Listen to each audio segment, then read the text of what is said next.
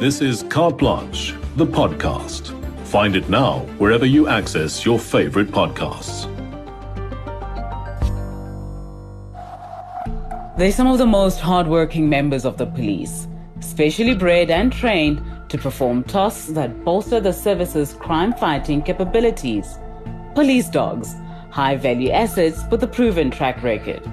So, why are they seemingly treated with such disdain at one of the country's canine training facilities? Derek Watts went to find out.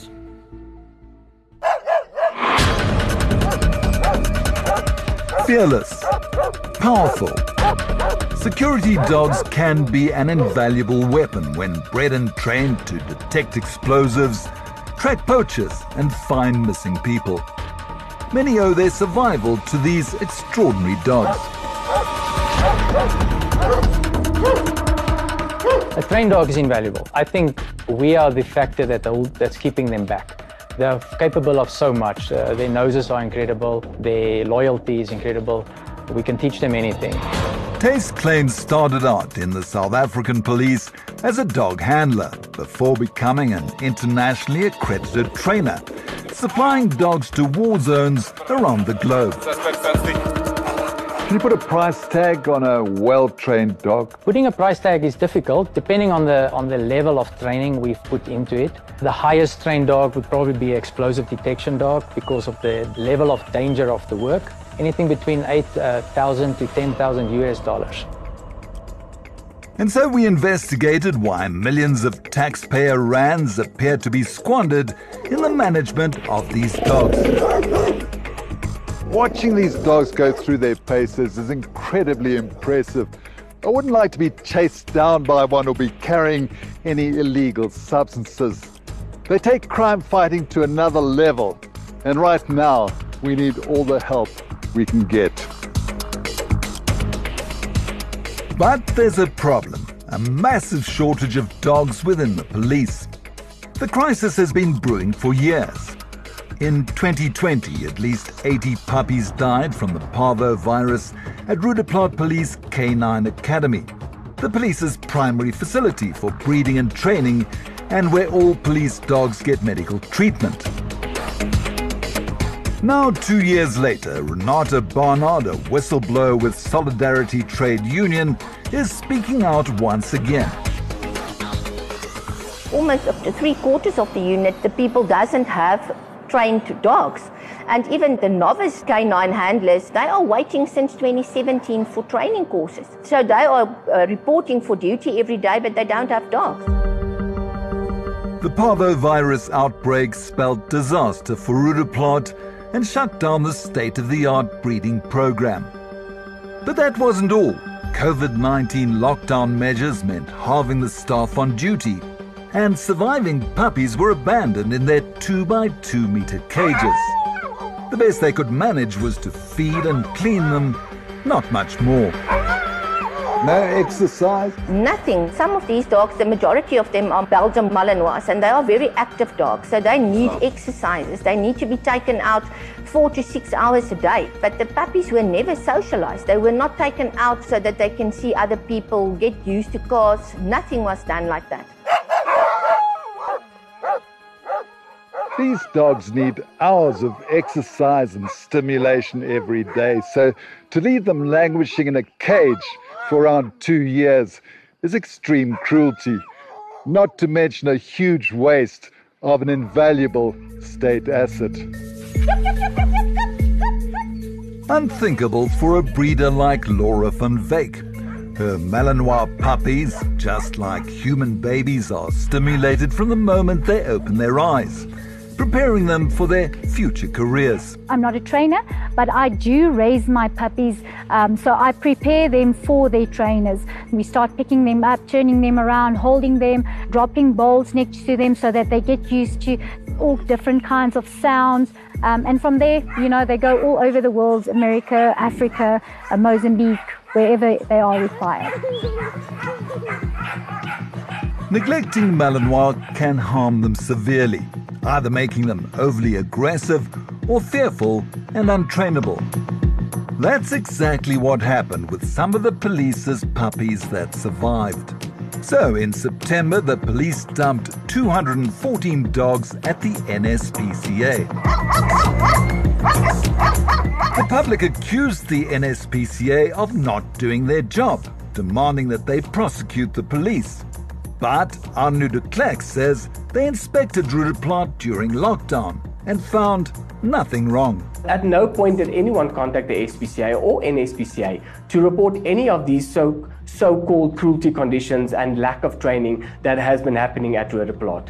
If we knew that these conditions or if we knew that these allegations were being made, we would not have hesitated to take any action in terms of the Animals Protection Act. But it gets even more controversial. The police have been buying dogs since the beginning of this year through a hefty 26 million rand tender which called for trainable, trained dogs and breeding dogs. The police reopened their breeding program. Dog breeding and training are specialized fields, but the multi million rand tender specified no previous experience required, which to me makes no sense at all. And the lion's share of the contract went to a cleaning company called Abida SA. That's right, a cleaning company, which already has a 27 million rand government tender. Tenderpreneurs Phoebe Muka and Mokhotsi Matila have no prior experience in breeding or training dogs. Rebranding themselves Abida Security, they source dogs by subcontracting well-known trainer Taste Klein. Abida charged the police three times more for the dogs than what they were paying. That agreement was cancelled by myself in March of this year. Why? The first one was just the unprofessional approach to delivering the dogs. You ask me for 20 dogs, you give me two or three months, and I provide you with 20 dogs. No kennel is sitting on 60 or 80 dogs. And we would get these messages on a Wednesday that we need to show the Thursday 20 dogs, and then again on a Friday. The deal is that instructors must assess dogs at Roodeplaat to see if they have the aptitude for police work before they buy them. One time we sent the dogs there, they tested the dogs, they failed all the dogs. The Monday they phoned me again, they told me to bring back the dogs, the same dogs, because they've changed their curriculum or their, their, their checking score. Major General Hendrik Chauke heads up the Roodeplaat training facility. He pointed out that 20% of the animals that went to the NSPCA were public donations and that the pandemic had impacted the training program.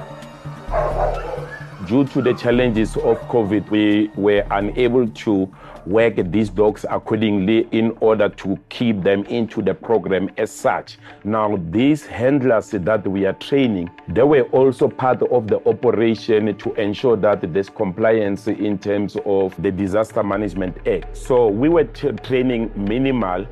Confused? Well, so are we. And then the general went on to change his story. These dogs were not properly exercised, stimulated, or trained uh, for about two I, years. I disagree.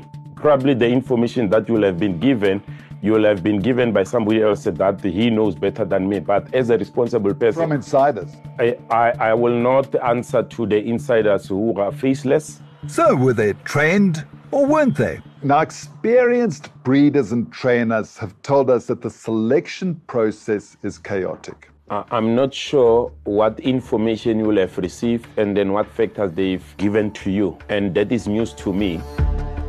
Meanwhile, when Taste pulled out of the contract, Abida asked Laura for all her puppies. And when they were nine months old, the selection process at Roodeplaat began.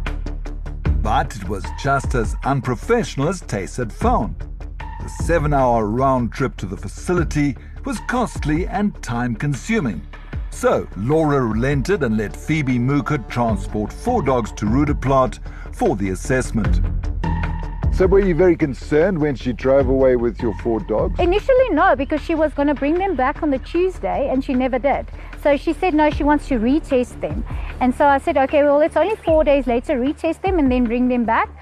And then she didn't. Weeks turned to months, and Muka didn't return the dogs.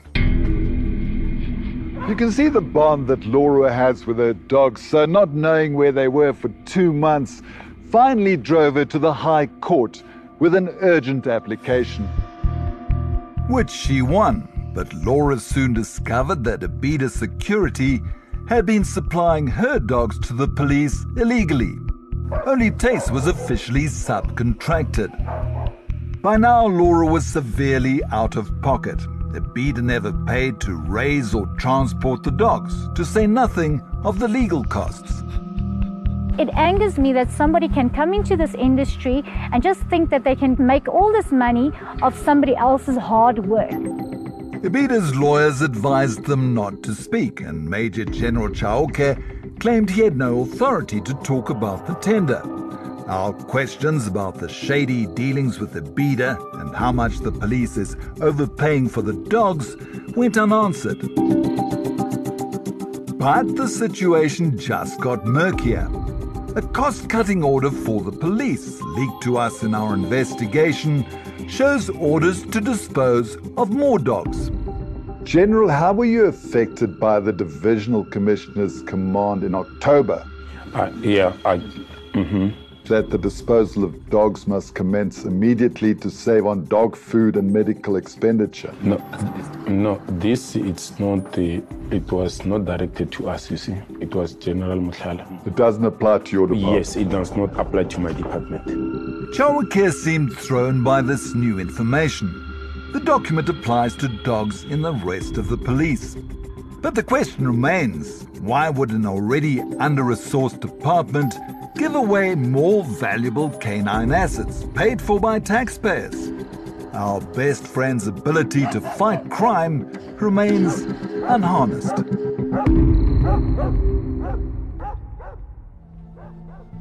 As tempting as it may be to want to adopt one of these prized dogs, know that they don't make for good pets. Following the production of this story, the police sent us another letter in which it said that the full set of canine specifications and prescribed standards are used by the SAPS assessors to assess the suitability of the dogs. Therefore, it's not a requirement that Abida has prior dog training experience. Meanwhile, Abida has found new subcontractors approved by the SAPS. They presented 74 potential dogs for assessment, of which only 13 have been found suitable. With regards to price, which is three times more than that of breeders' dogs, the SAPS said they have no control over the price of dogs bought by Abida from breeders. Thanks for listening. There's more carte blanche content to be found on Twitter, Facebook, Instagram, and now TikTok. Let's continue the conversation online.